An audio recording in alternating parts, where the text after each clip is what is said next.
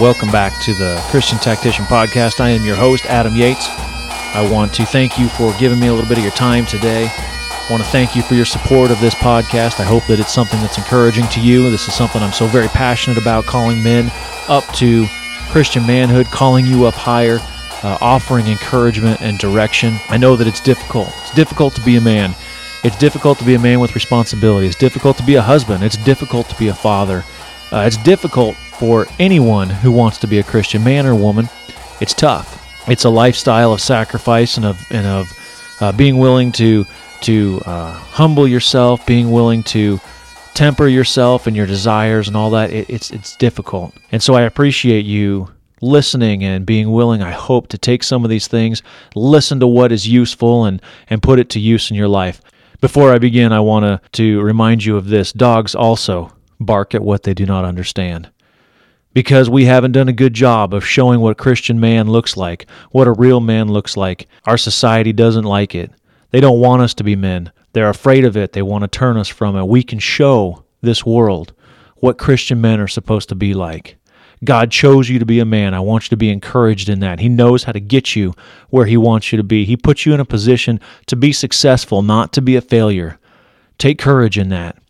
Take courage in knowing that there is a God who loves you, who created you, who purposed you, and who wants to get you to eternal life, who wants to help you to be successful for those who you're responsible for. If you looked at my title, you see that my title here is the No Confidence Vote.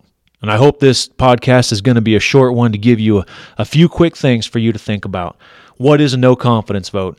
As most of you know, I was a police officer for many years, and this is something that I was never involved in. We did a test vote once a no confidence vote. What is it? It's uh, it's uh, when a police department, when the employees, when the officers of that department, when they feel like their chief is unable to lead them because of decisions and direction and failure to act, all of those things, when they begin to feel like because of the actions and decisions of that chief, they have no confidence in their leadership abilities they will sometimes call for a no confidence vote. This happened recently in, in one of the larger cities in the Phoenix area that a couple of our members uh, work for and they send out uh, an email vote to the membership of the department saying, We want you to vote about do you feel like this chief is able to represent you? Do you have confidence in their ability to make good decisions for the welfare of the department, for your safety, for the citizens? All of those things. And they literally do a vote. Now it's anonymous, but they do a vote. Yes, I do. No, I don't. It goes back, and then and then this this vote, the results of it are presented. And the intention of it is is that it is it's presented to the city council because a police chief is is uh, put in place through a city council, not an elected position. It's an appointed position. And when the city council uh, the mayor and, and, and all those city council members are presented with the fact that the membership of this department don't feel like the leader is able to do that job, it's supposed to prime them into taking action. And uh, ultimately, the action that, that is hoped by the membership is that they're going to remove that chief and put somebody in who is able to competently do the job, who is able to have and gain and keep their confidence in, in the abilities to fulfill that position in a way that everybody thrives and prospers in it. This is something that it doesn't happen very often, but it's a very serious thing. And so, you know, I bring that up because uh, what does this have to do with manhood? What does it have to do with manhood? You know, I want to read a scripture here. And you know, so many times I've talked about this. I talk about uh, our responsibility as men. I talk about our responsibility to our family, to our wife, to those around us. And I call you up. I call you to action. I call you to Christian action. I call you to, to look at God's word and see how to act. I call you from uh, to not be sheepish, to not be afraid, to not stand by idle, right? This is what this is what I feel like is so very important that we need to do. So I'm, I'm going to read here in the Book of Mormon, and I'm going to set this up here. This is in Jacob chapter two, and and, and I and I was listening to to this the other day.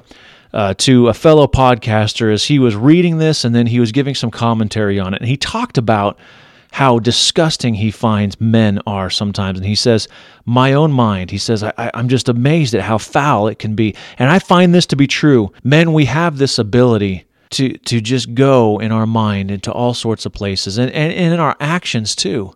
You know, but every temptation and every sin begins in your mind right? Before you ever act it out. As part of this reading you know there's there's a scripture i'm, I'm going to read here and it has to do with confidence confidence of those who are around you. Now, this particular uh, portion of the Book of Mormon, this minister is calling out the people because they started doing something that was abominable to the Lord, and it was taking multiple wives. So, for any of you who feel like the Book of Mormon that is that is uh, this book of the Mormon church, that the Book of Mormon preaches that it's okay to have multiple wives. I'm here to tell you, you will not find it in the Book of Mormon. In fact, you find that it's emphatically said, no, this is not okay. And what David and Solomon did uh, in Israel of old, it was abominable to the Lord. You're only supposed to have one wife. And I'm not Mormon, but I do believe in the Book of Mormon. And, you know, those things that, that, that some people are troubled by as far as what they associate with Mormonism, you're not going to find it in the Book of Mormon. But this man, he was talking to the people and he says, It is not okay. You will not have multiple wives. You will not do these things. And he lays out all sorts of things, reasons why it's not right. But he, he makes this statement here and he's talking to men. So I'm going to read Jacob chapter 2 and I'm going to read verse 46 and 47. He says to these men, You have broken the hearts of your tender wives and have lost the confidence of your children because of your bad examples before them, and the sobbings of their hearts ascend up to God against you. And because of the strictness of the word of God, which cometh down against you, many hearts died, pierced with deep wounds. Okay, so what does he say? He says, There are these things that you were doing, and your wives and your children saw it. You destroyed your wife's tender heart, this woman who loves you, and your children lost their confidence in you. You know, I think about that, and I think about some of the struggles that I have from time to time in my mind and what it would do to my wife if some of those things that jump into my mind, if she were to know, you know, I, I, want us to understand this. Satan has access. He has access to your mind. We know that because I'm sure you're like me that from time to time something comes into your mind. I wasn't even thinking about it. I was doing something else. I was mowing the yard, something like that. All of a sudden, this foul thought comes into my mind. Satan has access. And if I allow myself to dwell on that thought, to let it grow, to engage in it, to fantasize, whatever it is. You know, what, what would that do to my wife if she knew? That break the heart, the tender heart of my wife. You know, it says that you've lost the confidence of your children because of this bad example. And you know, I, I thought about that, and and I'm going to um, I'm going to open myself up a little bit to you guys, and I'm going to be a little bit vulnerable with some things that that have happened in my life because this can happen. And uh, you know, before I do that, I, I, I guess what I'll say is, is, you know, this this loss of confidence, it can happen. You know, men, husbands, this can happen in your life. You know, you probably know men like this, and maybe you are like this. You know those men who they come home from work and they go straight to their own toys. I come home, maybe I give the wife a kiss, say hello to the kids, and I retreat into my man cave. And I'm going to watch sports. I'm going to play video games. I'm going to play with my toys. I'm going to come home and I'm going to withdraw. Maybe you know men like this. Maybe this is you. Your wife has to make all the decisions. You're not willing to make a decision. You're not willing to address something. The kids want something. Ask your mom. You know, if there's a challenge, a difficulty, she takes care of it. You withdraw. Cheating, right? Committing adultery, pornography, failure to lead. You know, all these things can happen in your life. This is what this man was warning the people about. He says, you know, your bad examples, these things that you have been doing that is not according to the gospel of Christ. It wasn't just you who was involved in it. Others saw it and they were wounded and they lost confidence in you. They lost confidence in your ability to lead. No confidence. All right, I'm opening myself up here. I can't tell you how many times as a kid that uh, that I felt that I had I had lost confidence in my dad. My parents were divorced when I was very young. a good portion of my upbringing, I lived with my mom, and uh, and I'll be completely honest with you, and for those who might be listening who knew my dad, I'm not knocking him. I love my dad. I loved him, and uh, he's he's been gone for uh, for years now, um, passed away, and I love him. But there were some things that happened that, that made me lose confidence when he wouldn't show up to my basketball games, and I felt like he uh, he wouldn't support me when it would be his time to take me for my time of our visit, of our weekly visit, and he wouldn't. Or we would, uh, he would come pick us up and we would go somewhere and he would not spend time with me. I could keep going. Uh, you know, as it, as it uh, happened in the mind of a young kid, 8, 9, 10, 11, 12 years old, I lost confidence in my dad. You know, as it turned out, part of it, not all of it, but part of those things were because of circumstances that I didn't understand finances and uh, work or lack thereof and, and all of those things. You know, a good portion of those things have been hidden from me to protect me. And I wonder now, I wonder, you know, how I would have thought differently if my dad would have been a little bit more open in discussing what was going on in his life with me, what his difficulties were. So, you know, as I say that, I'm not trying to like I sat here before I even recorded this and I and I debated whether even not I wanted to say this, but I feel like it's important because I don't believe my dad intentionally tried to lose my confidence. And I feel like he did in a lot of aspects because he did not explain, he did not talk, he was not open with me. And uh, so, what have I done? How have I taken that and, and changed? You know, I, I'm willing to talk to my kids about my struggles, about my difficulties. I try not to ever make a promise I can't keep. And and if I if I if there's something that I tell them I'm going to do and we it ends up not happening, I have to let them know why. I don't ever want my kids to lose confidence in me. But it's more than just a spending time thing or anything like that. It's about spiritual things. I have to address issues when they come up and when they happen. If there's sin, if there's uh, something that is not right, something that's against the the gospel of Jesus Christ that's there, I have to address it and I have to address it right away. I don't want my kids to lose confidence in me. You know, there's these things that that that I want them to to know are right and are good and I can't be afraid to address them. These are some things that I've put in, you know, and I, again, I, I just I feel terribly. I'm not trying to be critical of my dad.